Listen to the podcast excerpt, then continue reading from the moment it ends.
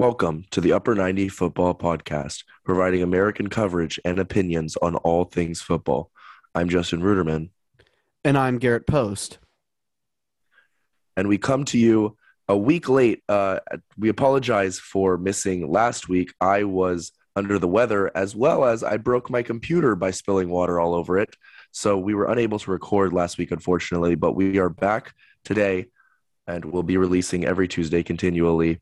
Um, so we apologize for that uh, episode last week, but we are back now and we can uh, get into it, starting in the Premier League with the first game of the week, Arsenal versus Leicester.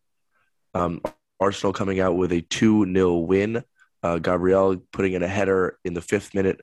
Uh, Emile Smith-Rowe in the eighteenth minute, making it two nil, and Arsenal holding on from there. Uh, to, to get the two nil victory. Garrett, what were your thoughts on this match?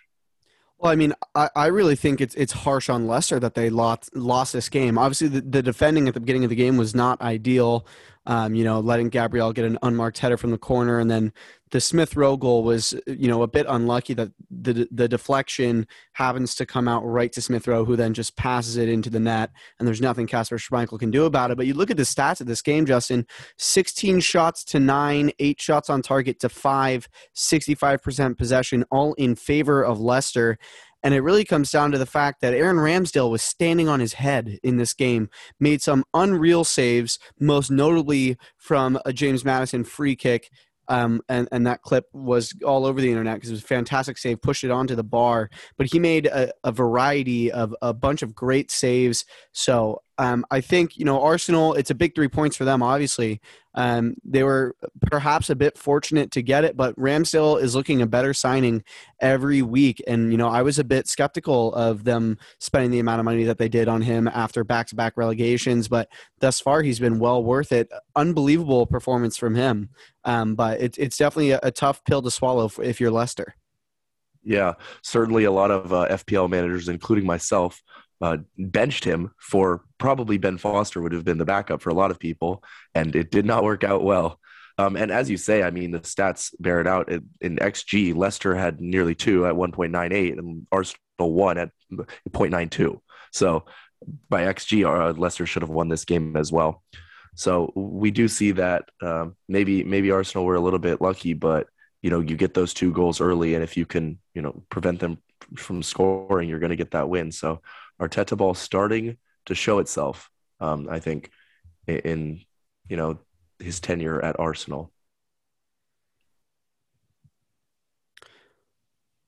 We'll move on to the next game on Saturday, or to the to the seven o'clock window, at least if you're on the West Coast like we are, um, and we'll start with Southampton picking up a one nil victory against Watford, a Che Adams goal with a very accomplished finish. Justin, that was their only shot on target in this game at Vicarage Road, but it was enough for the Saints to take home all three points against the Hornets um, in, you know, what could be described kind of as a relegation six-pointer. Both of these teams just outside of the relegation zone at the moment, but it's a very big win for Southampton to stop a skid that they've been on recently. Yeah, certainly is.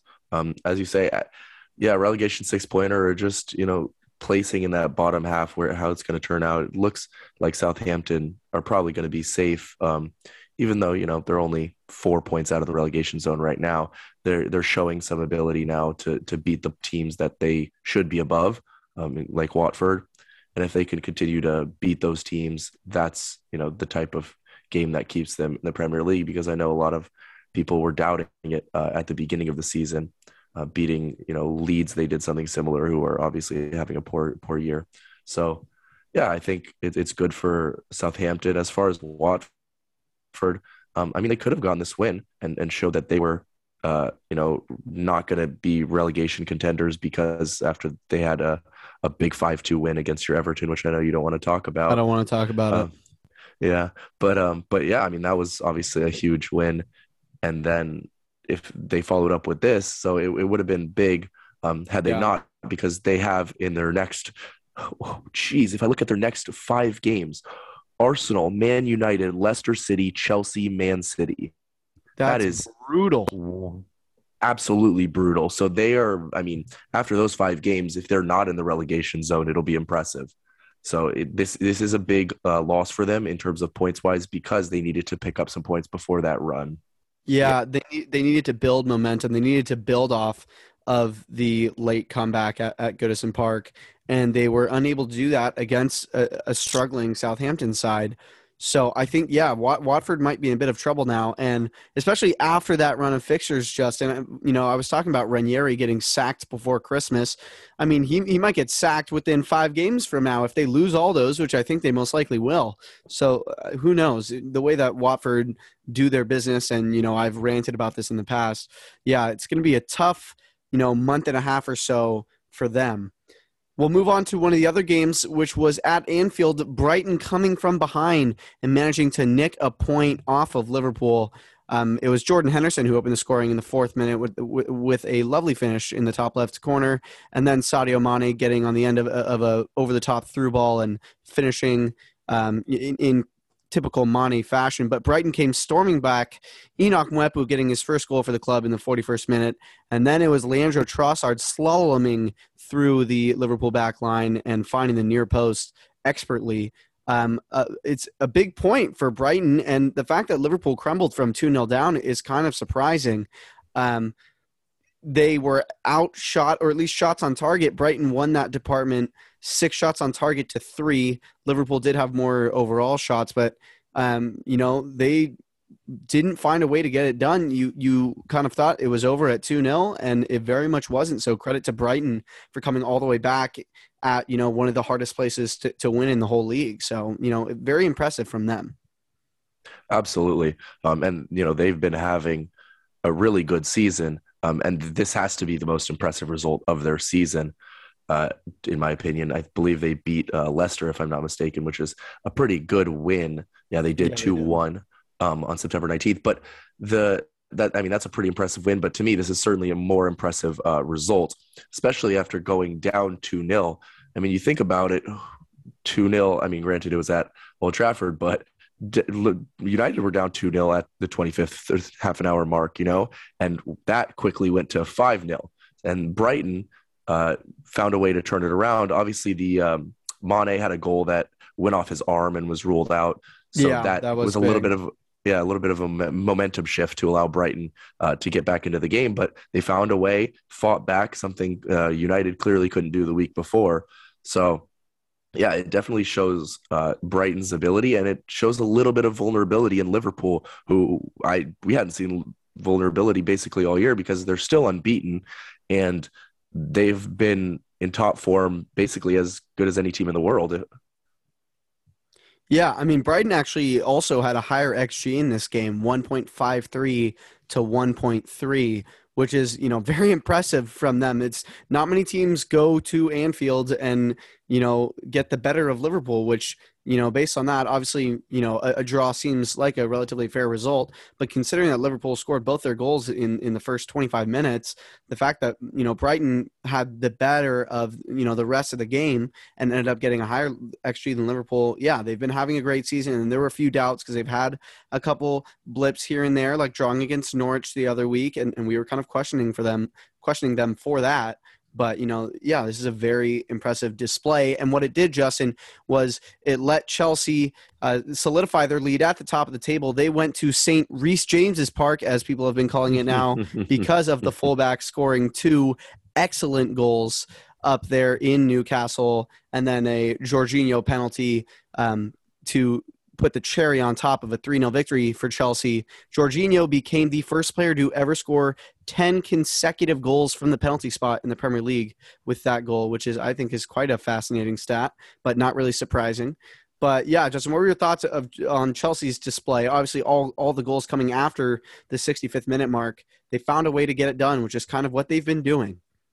Yeah, absolutely is. Um, I mean, there have been some games where Chelsea have played poorly, and they they found a way to do it late. I don't really think this is one of those games. Obviously, they didn't score until, you know, the sixty-fifth minute, but it's not like Newcastle were ever really in this game. No. Um, nobody ever thought that they had a chance. They had one shot on target the entire game, twenty percent possession. I mean, that is a really, really low number. At so, home, yeah. Yeah, at home, yeah. So it's it's unlikely. Um, obviously, Chelsea have now won their past two games by a total margin of ten to nil uh, aggregate. Obviously, that's only that's Norwich and Newcastle, so it should be what they're doing. But yeah, I, I mean, good win from Chelsea. What you ex- what you would expect against a side on what four points um, in the relegation fight and without a manager right now. Um, so yeah, I'm no surprise there. The, the expected result, um, but what was a surprise um, was was my team, Man City. Yeah. Um, Yeah, uh, losing two nil to uh, Crystal Palace at home. Wilfred Zaha opening the scoring in the sixth minute off of a really poor uh, back pass from Aymeric Laporte, got picked off, and Wilfred Zaha was in, slotted at home past uh, Ederson, who has been getting a lot of stick recently from City fans um, for his shot-stopping abilities. And then City, you know, tried to get back in it continually until Laporte got sent off. Um, it went from right, bad to worse for him. Sure, it, it sure did. Um, very, very poor performance from him. Uh, and, yeah, he got sent off um, right before the half. And then the second half, you know, City City kept pushing, kept pushing. Uh, Phil Foden provided a beautiful ball for Gabriel Jesus, who slotted it home. But, unfortunately, Phil Foden was barely offside on his uh, run down the wing. So it did not count. Hope that could have turned the game on its head. Did not. Um, and Conor Gallagher then sealed it in the eighty-eighth minute uh, with a counterattacking goal after City were pushing finish. everybody forward. Yeah, it was a great finish. Was. Unsavable. Clipped clipped the inside of the post. It was past Ederson before he even knew it. I mean, it's a it's a great result for Palace. I think the fact that you guys had sixty-eight percent possession despite the fact that you were down a man for the entire second half is quite funny. But, you know, obviously Palace had a lead to protect at that point. And, you know, Palace have never been a, a team to dominate possession. They're not Brighton. You know, they're they're almost the opposite of that. But they were very effective on the counter. They had two good chances off counters. They took both of them. You know, Zaha's goal, he actually kind of scuffed it, but it worked out for him and, and still nestled in that bottom corner. And then we've talked about Conor Gallagher. You know, he's been a difference maker for Palace on loan from Chelsea, obviously. You know, I, I'm very interested to see if, if he's going to get a chance under Tuchel next year.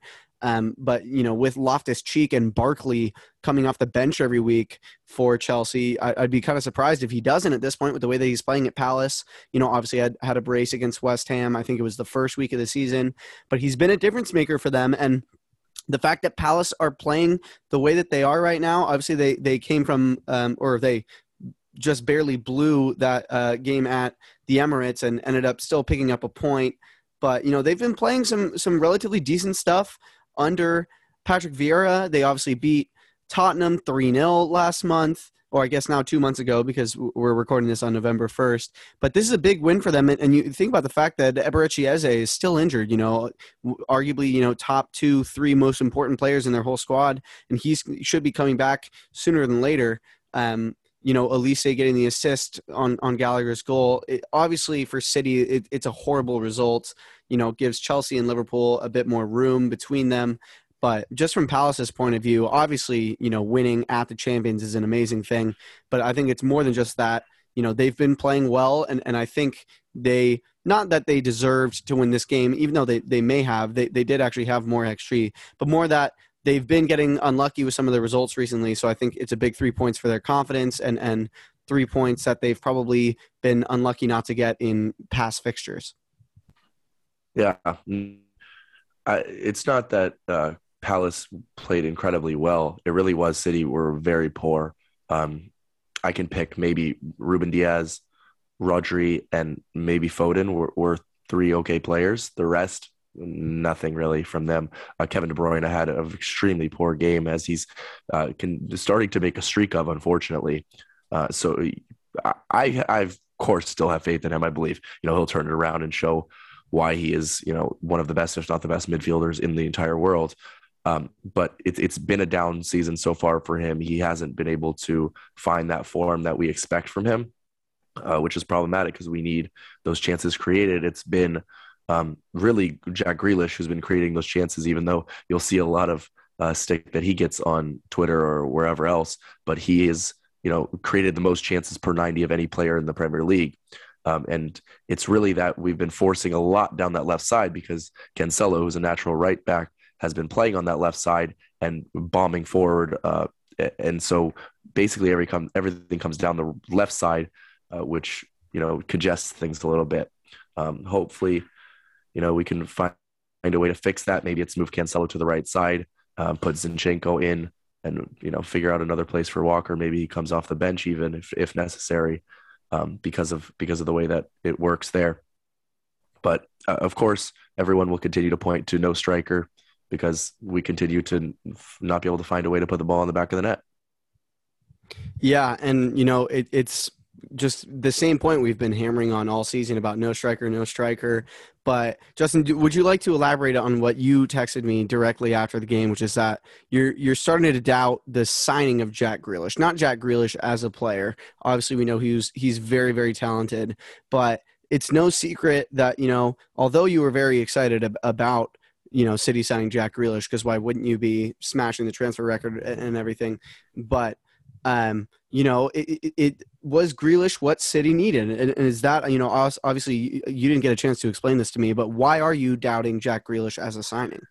Well, I mean, it, it's partly what I doubted from the moment we signed him, which is we're spending a hundred million on yeah, another winger. Right. We're spending another one hundred million on a player who's not Harry Kane, who's not a striker, um, who, who's does he is a winger. We have a ton of wingers. And so that was always the concern from the beginning. Um, and, and it seems to be that way. But the reason I was saying that is, is because of the way that it's being employed. There's so many, uh, what I was just mentioning of the left side, when we have um, Grealish there, Cancelo on the left side, Bernardo uh, moving to the left side, Phil will drift in and Gabby come to the top. Then it then it just becomes extremely congested, and Grealish is a player who needs a little bit of uh, space to work. So while he's creating these chances, he needs, uh, you know, a striker to be in there to finish it. And since we never, you know, spent the money there, it, it's it's problematic. It's not that Grealish has been poor; um, he hasn't. It's really just the way that it's it's been implemented within the team, um, which is really a question for Pep, in my opinion.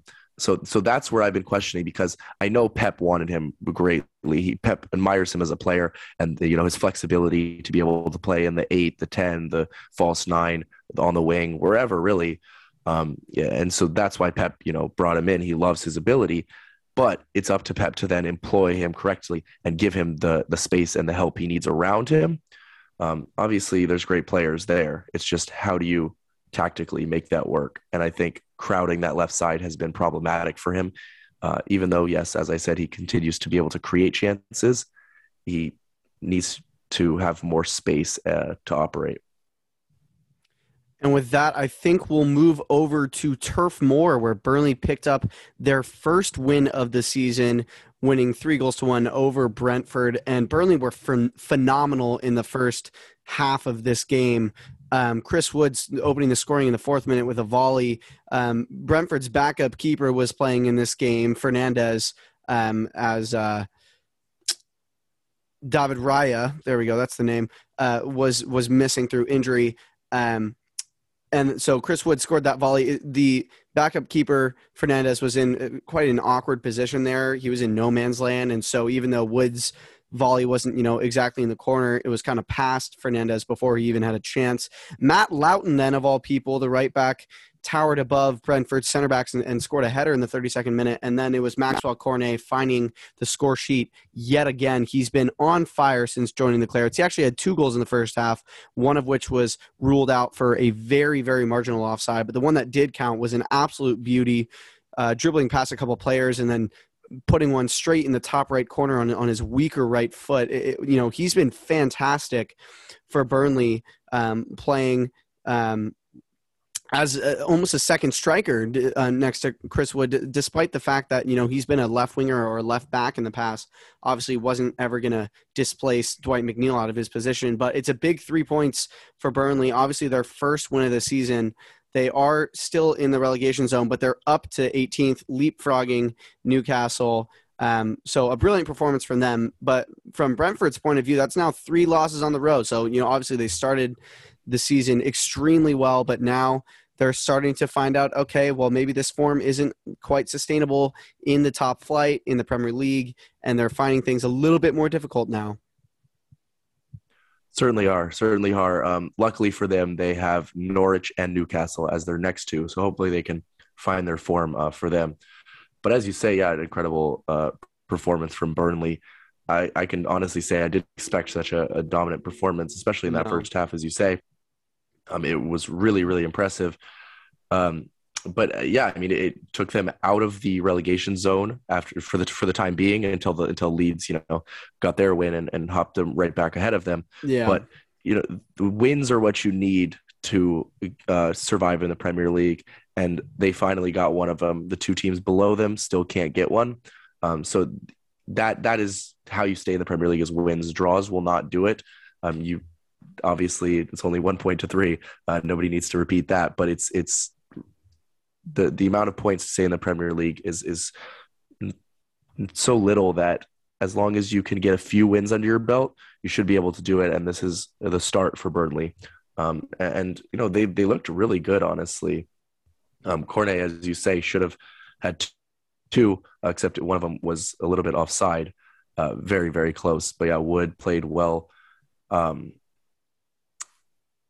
Yeah, I, I thought I thought Westwood also had a had a very good game. Yeah, I, I think from Brentford's point of view, it's a bit concerning defensively because Burnley are a game or are a game are a team who have lacked impetus going forward basically all season. Obviously, Cornet has changed that a bit recently. Um, you know, had two was it two goals against Leicester, I think, a couple weeks ago, um, and so they're getting better, but. Um, It's still from from Brentford, Brentford's point of view, like that Matt Loughton goal, he just kind of waltzed into the box and then just rises above and, and plants a header in the back of the net. But from Brent, Brentford's point of view, you, you can't be letting that happen. This is a right back who's, you know, not very tall, and, and it was easy. He he didn't he didn't even have much of like a running head start and then leap over. He just kind of jumped up and just won the header somehow.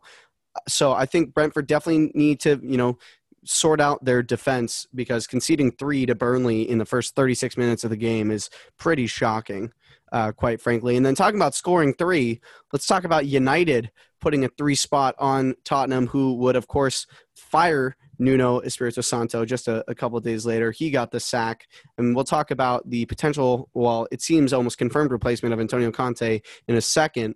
But first, let's talk about this game. It's the same old story for United. Obviously, embarrassing result last week, getting absolutely thrashed by bitter rivals Liverpool at Old Trafford. Um, obviously, we didn't get to talk about that game because we missed the episode last week. But then it's Ole doing the same old thing and having a, a big bounce back the next week and, you know, potentially saving his job. I still can't believe he didn't get sacked after that Liverpool game. It, it's a bit mind-blowing to me.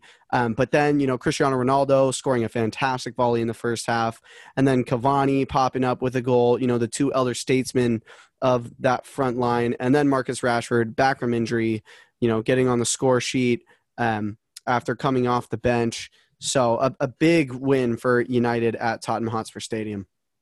Absolutely was. And as you say, bouncing back from that embarrassing loss um, to Liverpool at home five nil. But yeah, what a finish from Ronaldo for the first goal. I mean, that is exactly what all United fans envisioned when they signed Ronaldo, is Bruno playing a beautiful ball over the top. That was a and great Ronaldo, ball. Fantastic ball. And uh, Bruno, I mean, and Ronaldo, you know, banging it in with a perfect finish. Um, the technique was just beautiful on it.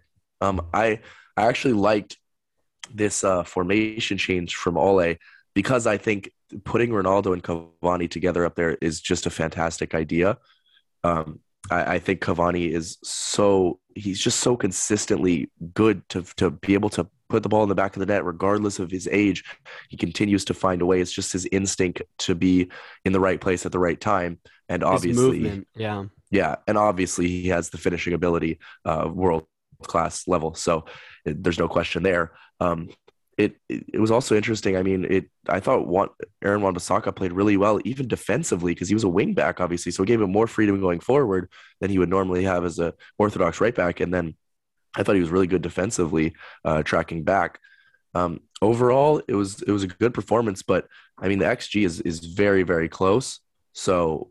you know, it, it could have, according to that, it could have gone the other way. But I think it was a pretty clear, um, you know, success for Manchester United. And to to the point of the manager, I agree with you that I was shocked uh, that Ole was not sacked after the uh, Liverpool game.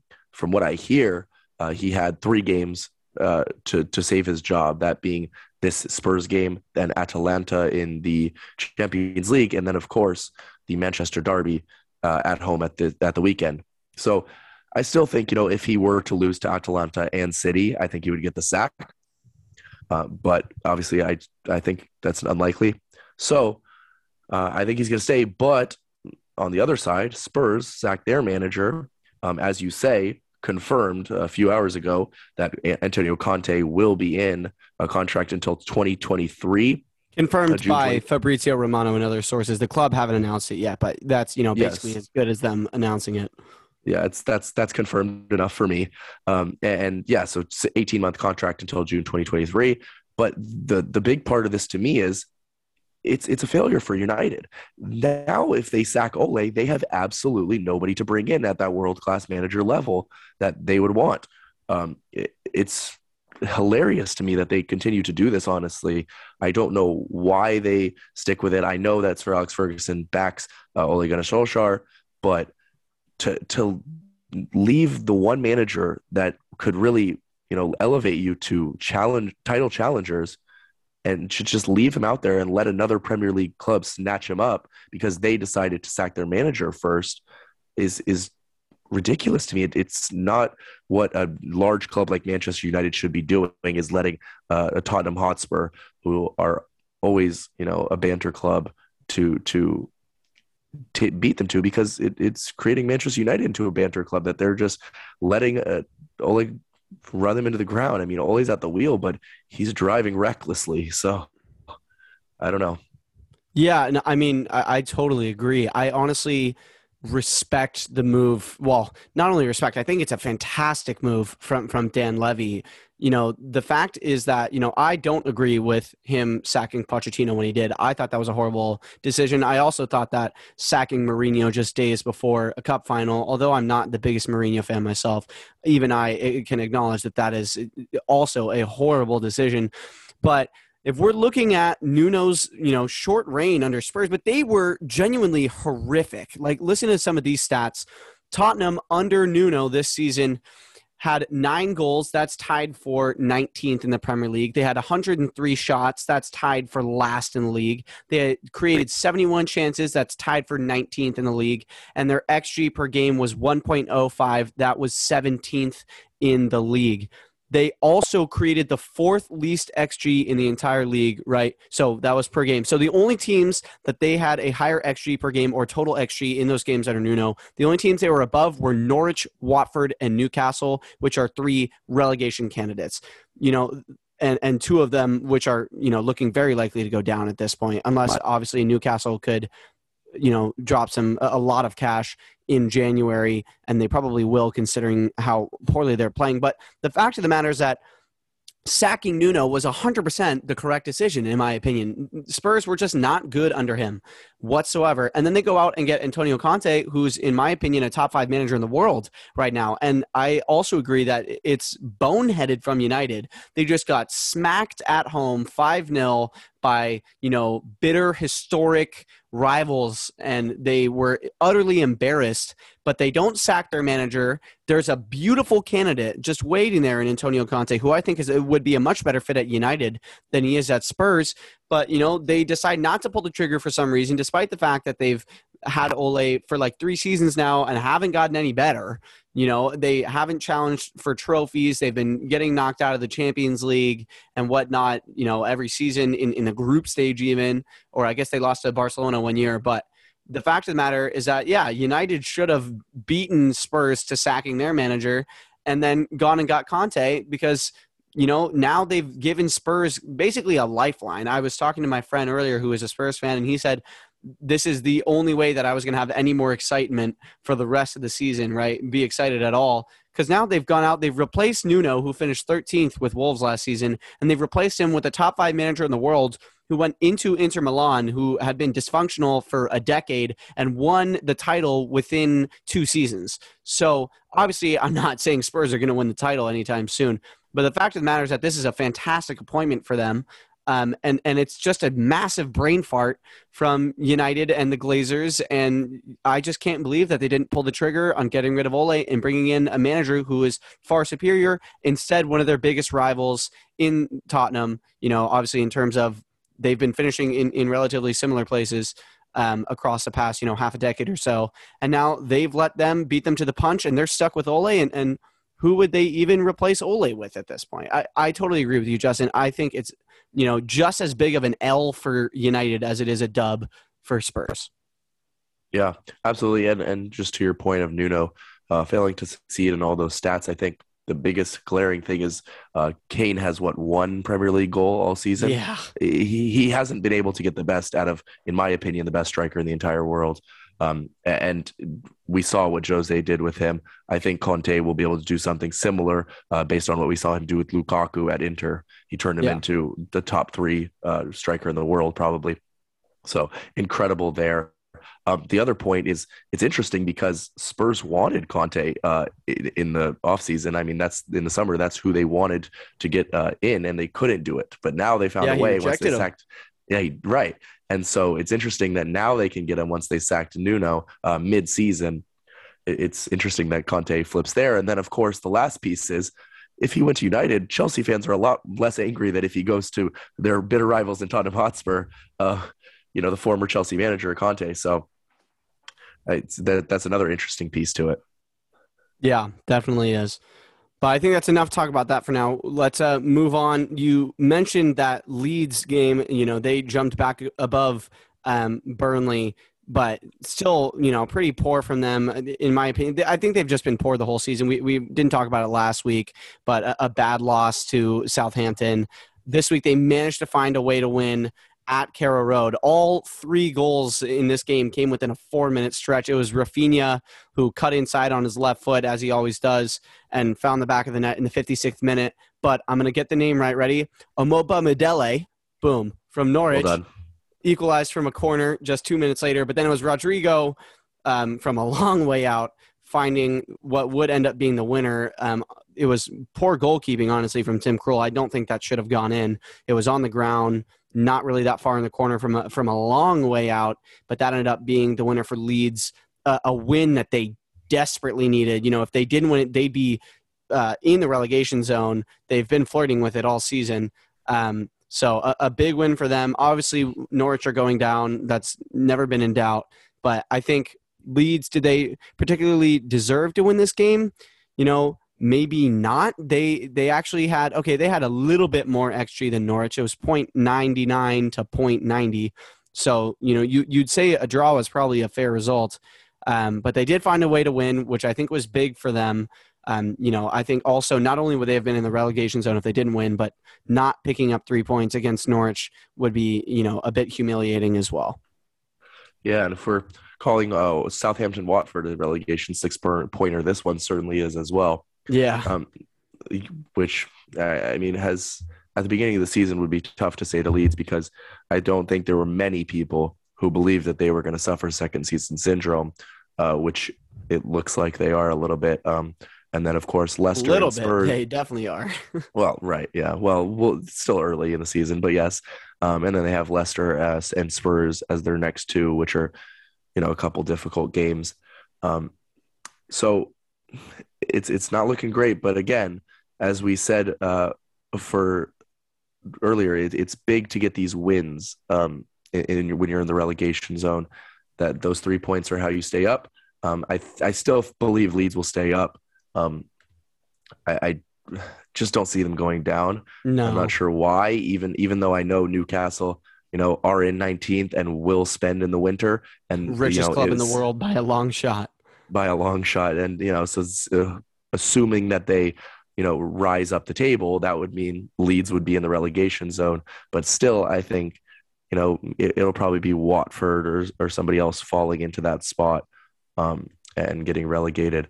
I actually had predicted Newcastle to get relegated in our um, preseason predictions. Uh, if in our very first episode of this podcast, which will not happen now. So, well, most likely, I mean, right now it still looks like uh, it, it could, but that's because they haven't spent the, I saw some figure that they could spend like over a hundred something million this, this January because of yeah. how little they've spent in the past. I actually had them finishing fifteenth. I'm pretty happy with that right now. I think that's very likely. So I don't think they're going to skyrocket all the way up, you know, anywhere near the top half with the spending, but you know, I, I think they'll probably stay up. Um, Talking about a team who are definitely going to stay up and a team who are going to be in the top half contention, and that's probably at the minimum. And I think we underestimated them um, at the beginning during those predictions. It's West Ham, who went to Villa Park and put four up on Villa. Um, it was a four one final. Um, that scoreline was aided by by two goals um, in the final ten minutes from Fornells and Bowen, and after Ezri Konsa got sent off for uh, denying of an obvious goal-scoring opportunity in the fiftieth minute.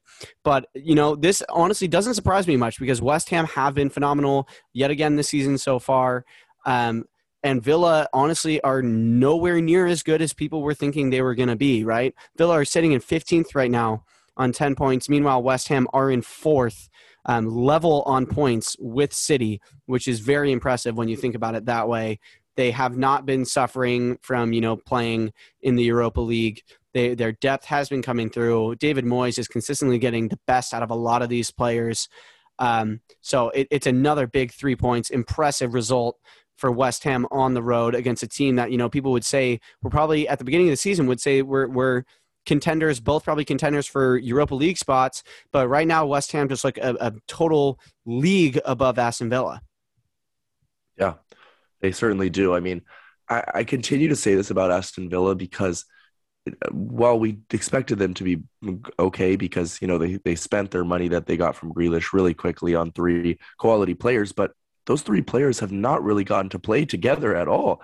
I mean, Bailey's been hurt, Buendia's been out early, and now now that both of them are back, Ings is out. I mean, it's really it's really unfortunate for them, um, the way that their injuries have been working with their new signings. But regardless, uh, I mean, very impressive from West Ham, as you say, continually uh, just having a great season as level on points with Man City in fourth place. Uh, I mean, if you had to predict, you know, who's going to finish higher, West Ham or United right now, I don't know after the fact that United are, are stuck with Ole the rest of the season. Uh, it's it's really a question, and that's that that could be a Europa League fight there. Um, if I, I expect Spurs to, to uh, rise up with Conte, Arsenal are continually on the upswing. I mean, this could be a really interesting top four and, and top six race. Um And, of course, that seventh spot now with the Conference League. But I think it'll be really tight in and around there. I, I expected Everton to be in there as well, Leicester. But those two are, are not having the, the seasons that we expected um, to this point. So I just think it's going to be a really interesting uh, fight around there, thanks to a team like West Ham, who are overperforming uh, what we would have expected from them, even though, you know, they had a good season last year, obviously, uh, to make it into the Europa League. And I, I think, as we said, as we continue to say throughout, um, their season is a lot dependent on Michail Antonio, and it is still early. So uh, if he can stay healthy, you know, this this is a serious top four, top six contender, really top six in my opinion. I don't think they'll uh, make that top four, but who knows? Um, but regardless, if he can stay healthy all year, I don't see any reason they don't make the top six again. I think they are. I think they are top four contenders. They've been more consistent than United and Arsenal. Um, you know, I, I think they are top four contenders. I could see West Ham finishing in the top four, assuming they stay healthy. I honestly think them getting knocked out of the Europa League would even uh, boost that. So we'll see how far they go in that competition. But um, you mentioned Everton there. I think we'll use that as the segue.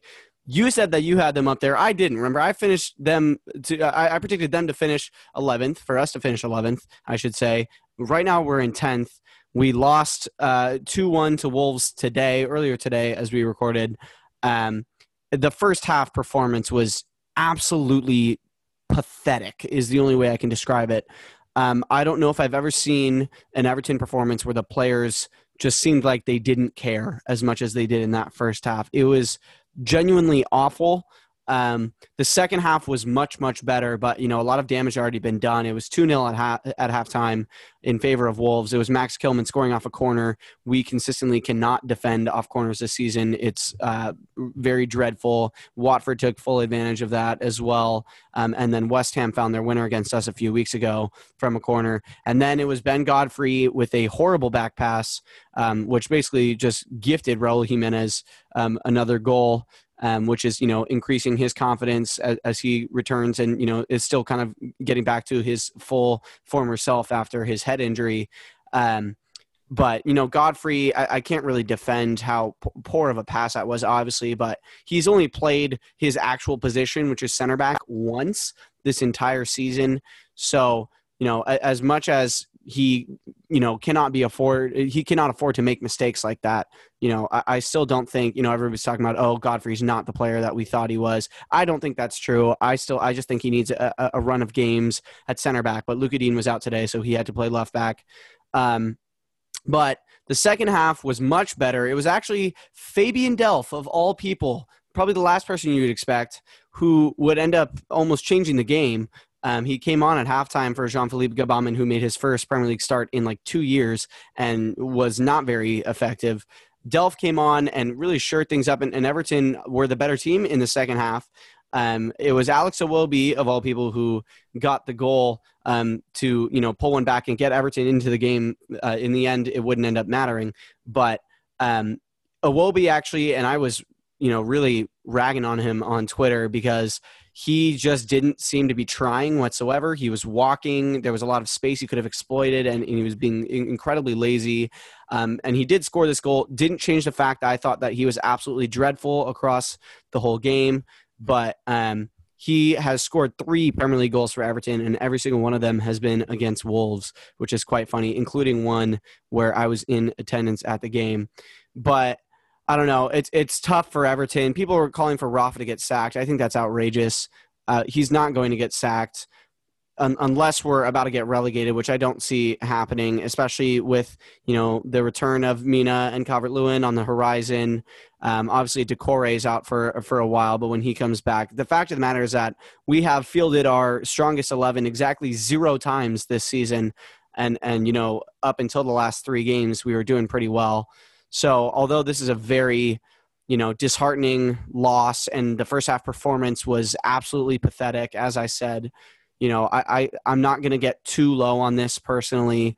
Um, the biggest problem, I think, is that our upcoming fixtures are horrible. Uh, Spurs, City, Brentford, Liverpool, Arsenal, Palace, and then Chelsea and Leicester. That's up basically through Boxing Day. You know, there's, you could make a strong case, especially with D C L seeming to be out until at least mid-December, probably. You know, it, it's, I, it's, I struggle to see, you know, which of these games we could actually win. Brentford on the road is not an easy fixture whatsoever. So, I mean, that Palace game, it, it's possible that that's the only three points that, that we pick up, you know, in one game at least un, until Boxing Day and, or the new year. So, you know, I'm kind of strapping in for, for a tough run here. I don't think we'll get relegated. I, I don't think we'll be in that discussion. I think there's definitely three teams that are three, four, five teams that are a lot worse than we are. But with Calvert-Lewin out, um, I did an article or uh, at the end of last week about, you know, the statistical difference between Everton with D C L and Everton without D C L. And, you know, the, I'll tell you this, Justin, I'm not sure if you got around to reading that yet, but with D C L, since the beginning of last season, Everton have averaged one point six nine points per game. Without him, one point oh nine. So that's a huge difference. If you add that across the whole season, that's twenty-three points. You know, big, big difference. So getting him back for the second half of the season will be huge. But I don't know. A lot of doom and gloom on Everton Twitter today. Not not a fun game to watch. Um at least that first half particularly. What were your thoughts? I'll stop rambling on now. Yeah, well, not not much to add on, on Everton. I think that, you know, you can you covered everything there, but, um, you know, yeah, obviously D C L is a big loss. I think it's been clear that he's Everton aren't the same without him. Um, but as far as Wolves, big win for Wolves. Um, it puts them in seventh place uh, in that Conference League spot. I uh, thought that Wolves would struggle this year um, w- without – Nuno without uh, or with, with Jimenez coming back, Um, I, I didn't think that it was going to be a, a top half finish for them, but it, it looks good so far. Um, I, I think this is a fully deserved win. As you say, the, the first half from Everton was atrocious. Um, Pickford was really keeping them in it for that first ten or twenty minutes. Could have been two nil by that time. Um, he, he had a couple great saves.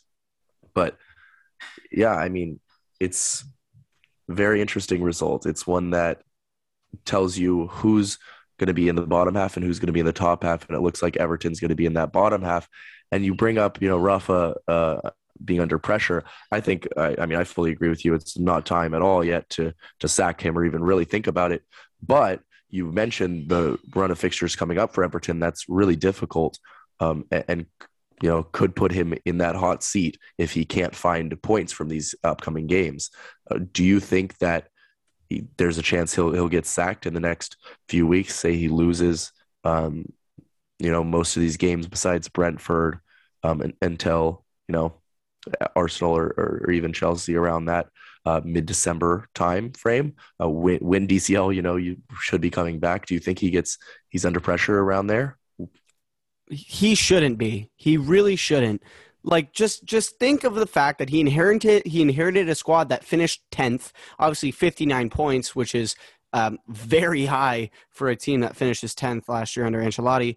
But he literally only got to spend one point seven million dollars this summer. That's less than almost every championship club, let alone Premier League clubs. That was bottom of the league. He was not backed whatsoever. I think it, it would be absolutely just outrageous if he were to be sacked anytime soon. Even if we lost all those games, I still don't think that's fair whatsoever, and I don't think that there's a better replacement really out there. So I sure hope not. Um, and, and if it does, then I just don't know. I, I if he does get sacked, I, I don't know what I'm going to do with myself, but yeah, I think with that, Justin, um, from, from a time perspective, we should move on to the M L S, talking about the playoff picture. Of course, as usual, we're really getting down towards the wire now. Decision day coming up very, very soon. Um, we did not get to talk about, um, L A F C's draw with, Uh, Van, uh, with Minnesota last week, um, uh, nor did we nor did we talk about that that win over Dallas, just narrowly defeating Dallas. Um, but then L A F C picked up a huge win over Seattle. Obviously, we're going to be talking, you know, a lot about L A F C because they are one of those teams in, you know, the Western Conference being very, very tight. The Galaxy and the Sounders are actually playing as we record this. Um, but Justin, give us just a little update. Um, I guess recap in, in the past two weeks since we last recorded. Um, what is what is the scenario looking like? How can L A F C uh, qualify for the playoffs? By the way, it's still nil nil in that game through seventeen minutes. Yes. Um, no, as you say, uh, L A F C have a lot of results. That that Minnesota result was really a, a big one. Uh, we really needed that win, uh, or would have been, you know, crucial to to putting us in that playoff spot. Um, but Minnesota finding a way, uh, you know, to, to level it is really big for them because it, it keeps them, um, in those playoff spots, and it, it moved. I mean, they're all the way up in fifth right now. That's how tight this, uh, this, this playoff race is, um, from, from Portland in fourth all the way through L A F C in ninth, which is within five points of each other. So five places, five points, um, Uh, it, it's very, very close. So as far as how L A F C get in, um, we have to be able to, I mean, there there have to be some results to go our way. We got um, R S L, need, need to, we need to be able to hop them uh, first and foremost, which I will appreciate the uh, your your Quakes helping us out with a four three win, although it was a bit scary there at the end. Oh, um, definitely very, was. Very big uh, win. Uh, for us, because that's one that we expected R S L to be able to take at least one, if not three points from, um, when they now their final two games are Portland and Sporting Kansas City, which are obviously going to be very difficult uh, games, yeah. Both of them. Hopefully for L A F C, they can not get a win out, uh, out of any of those. As you say, um, L A Galaxy, who are currently in seventh in that final playoff spot, uh, are currently playing Seattle Sounders, which should be a very difficult game, and then have Minnesota uh, on uh, the final day, which is obviously, you know, head to head for the playoffs. Um, and then above, uh, right above them is Vancouver, who we play tomorrow at the Bank. I will be there. Um, it, a massive, massive game for both teams. I mean, Huge. this could, yeah, that could be the game that really decides uh, whether or not L A F C get into the playoffs, because if L A F C are able to get three points from that game, they can hop all the way over Vancouver. Um, depending on the Galaxy uh, and R S L results, that could put them in the playoff spots, uh, which which would be obviously massive. So the thing really is, is that these teams in the West, right around the playoff spots, play each other in the final uh, few games, bar R S L, who play uh, Portland and and, and S K C. Um, I, I don't really consider Portland in this because I'm they will uh, hold on to their spot. But it's it's Galaxy, I mean, who were in fourth place a couple of weeks ago and have been dropping nearly to um, outside of the the uh, playoff race. But I, I I was talking to Gio Garcia from uh, L A Soccer Hub uh, earlier today, and he said, you know, I wouldn't be surprised if neither L A team makes this playoffs because neither has shown the consistency needed uh, t- to make it in.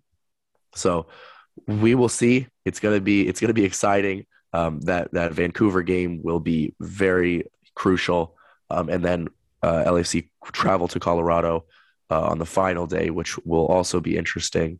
Um, hopefully, for our sake, Colorado will rest some players because they will have a uh, playoff spot locked up, probably that third spot.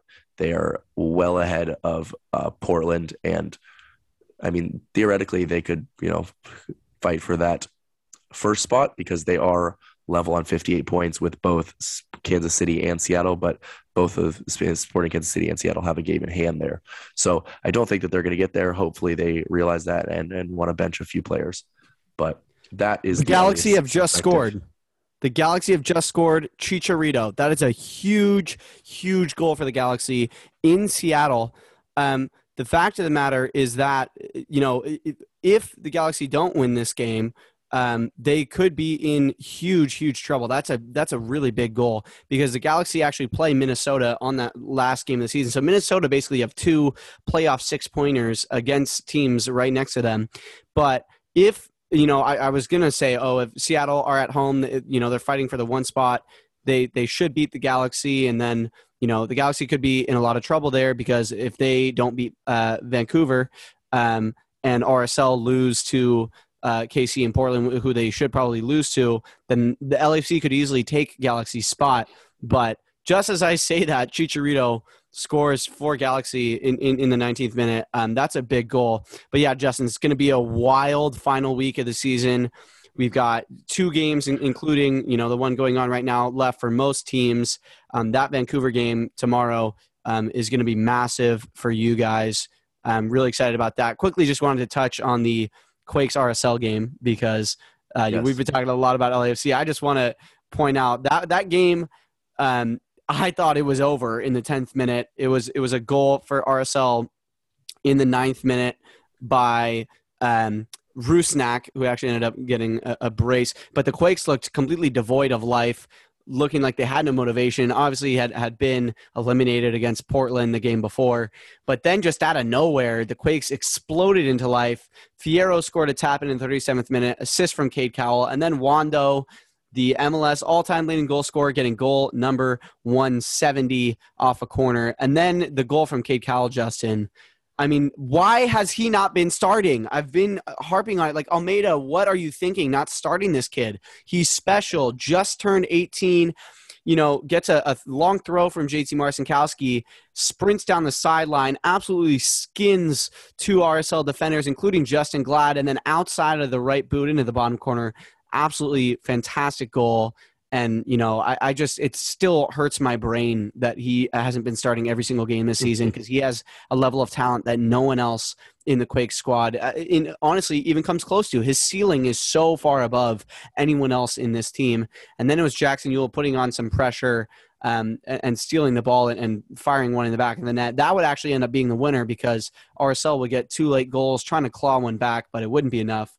Quake's got a, a big three points from uh, for L A F C. Obviously, you know, three points didn't matter for the Quakes whatsoever, but um, it was nice to play spoiler for R S L, a, a team that we've had a lot of uh, bad blood with in the past. So yeah, I just wanted to touch on that real quick. Cade Cowell, what a guy.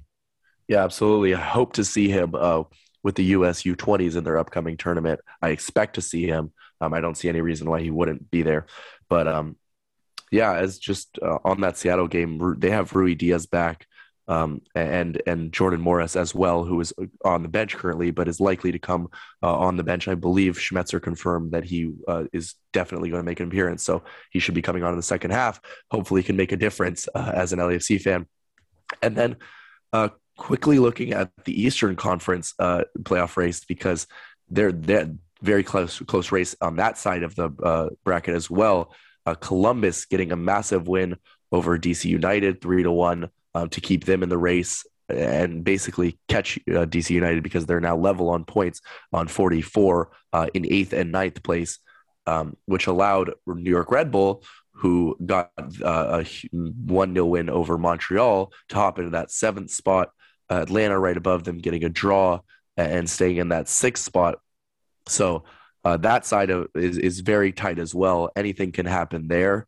Um, Atlanta United are the, are the very interesting ones to me that I'd like to point out, because of the way that they started off their season. Then they went all the way up there in, you know, third or fourth place, if I'm not mistaken.